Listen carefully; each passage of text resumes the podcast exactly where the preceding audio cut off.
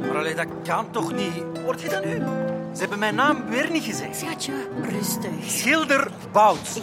Dierik Bouts. Dat is het enige dat hij had moeten zeggen. Ja, zo ga ik echt nooit bekend en beroemd worden. Ah, kijk. Daar komen ze de grote markt opgewandeld. Schilder Dierik Bouts en zijn vrouw Catharina, arm in arm.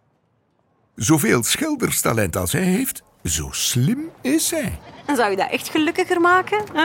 Beroemd worden? Ja? Nou, nee, of... eh, Ja, eh, een beetje appreciatie voor mijn werk zou wel mogen. Dat snap ik. Nu is een eerste en beste idioot die zijn eigen elleboog kan likken, bekender dan ik. Nou, dat is nogthans niet makkelijk. Kijk, schat, we zijn er.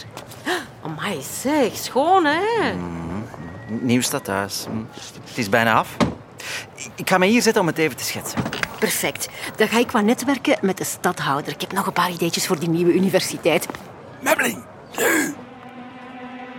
Hoog boven de arme Dierik doet een scherp mes plots. Zegt een touw plots. Een duif. En stort een grote lading gevelstenen van de stellingen naar beneden. Wat was dat? Net naast de schetsende Dierik Bouts. Dat, dat touw, dat brak. Maar zeg, dat is vreemd. Enfin, dat lijkt gewoon doorgesneden. Ah, dus- Ik was bijna dood. En niemand zou geweten hebben dat ik bestond. Oh, schat, ik ben niet zo dramatisch. Arme Dierik. Hij had eigenlijk wel een punt. Dierik Bouts was namelijk acuut vergeetbaar. Chronisch onopvallend. Terminaal banaal. Wat hij ook deed, bijna niemand zag hem staan. En pas op, hè. Dat had Dierik dus al vanaf zijn geboorte. Proficiat, meneer en mevrouw Bouts. Het is een jongen. Wie is een jongen? De baby, uw baby is een jongen. Ah, dat is dat lawaai. Is die van ons? Is wat van u? Die baby? Welke... b- Ah, deze baby. Eh, Wat doet die hier? Geen idee. Erg, hè? En dat werd er niet beter op. Ook niet als volwassene. Eh, sorry, maar kennen wij u? Eh, wat doet u hier? Zeg, en wat doet u in mijn winkel? Wat doet u in mijn armen? Hey, maar, allee, Catharina, ik, ik ben uw man. Ja, ik weet het, Dirkske. Ik was je aan het plagen, hè. Ah, ah ja, ah, ja, geestig. Heel geestig.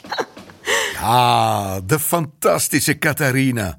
Die zag Dierik gelukkig wel staan. Zijn talent zag ze ook. Samen trokken ze langs baronnen en graven, landsheren en jonkvrouwen om er Dieriks schilderkunsten aan te bieden. Zoals hier, bij de baron Jambon de Wijvre. Onze Dierik zit zenuwachtig tussen een paar andere kunstschilders te wachten op een audiëntie bij de baron. Ja, de volgende. Ja, dat ben ik. eh Dirk Bouts, schilder. Eh, Ik had een afspraak met de baron. Ah ja, hoe was de naam? Eh, eh, Bouts, Dirk. Juist, ik zal de baron gaan halen. Meneer... Bouts, Juist, en hoe nog? Dirk. Dirk Bouts. Juist. En hoe kan ik u helpen? Ja, Jezus, echt jong. Kom, Catharina, we zijn hier weg. Pst, Van der Goes. Ja, Memling. Heb je gezien wat voor schilderijen die Bouts bij had? Ja, die kerel kan nogal schilderen. Hè. Ja, beter dan jij. Dat zou ik nu niet zeggen, maar in ieder geval wel beter dan jij. Goh, dat is overdreven. Maar in ieder geval beter, dan, de Rogier. Die Bouts kan maar beter niet te bekend worden. Daar moeten we misschien toch een stokje voor steken. Ja? Ja. Die twee kunnen onze Dirk blijkbaar niet vergeten. Schilders Hugo van der Goes en Hans Memling. Twee Vlaamse meesters. Vroeger werden de Vlaamse meesters wel eens de Vlaamse primitieven genoemd. Daar waren ze niet gelukkig mee. Wij hadden persoonlijk eh, Vlaamse supergoeie sublieme meesterschilders voorgesteld. ja, maar Vlaamse meester is ook goed. Want eh, Vlaamse primitief, dat is meer iets voor de, Rogier. Speciaal mannen, die Vlaamse, pr- Vlaamse meesters. Zie maar dat je die niet te jaloers maakt, Dirk. Anders gaan ze nog domme dingen doen. En nu, hup, terug naar het Leuven van 1464. Het Geluidshuis en RSC Anderlecht stellen voor... Fromage. Hamza adore le football. Hij droomt ervan om bij Paarswiet te spelen. Mais une petite souris timide peut-elle devenir un bon footballeur Fromage is een hilarisch en muzikaal luisterverhaal over kansen krijgen en grijpen. 60 minuten puur luisterplezier. In het Nederlands Café! en in het Frans. On passe sur des pavés.